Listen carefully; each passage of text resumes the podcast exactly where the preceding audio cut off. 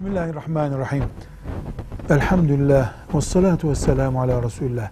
Kredi çekmek, faizle borç almak demektir. Dünyada bunun başka bir anlamı yoktur.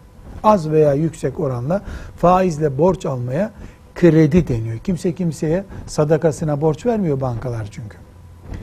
Bir Müslüman ibadet olan kurbanı yapmak için faize bulaşamaz. 50 sene kurban da kesmez, bir kere de faize bulaşmaz. Krediyle kurban kesmektense evinde oturup Kur'an okuması daha iyidir. Velhamdülillahi Rabbil Alemin.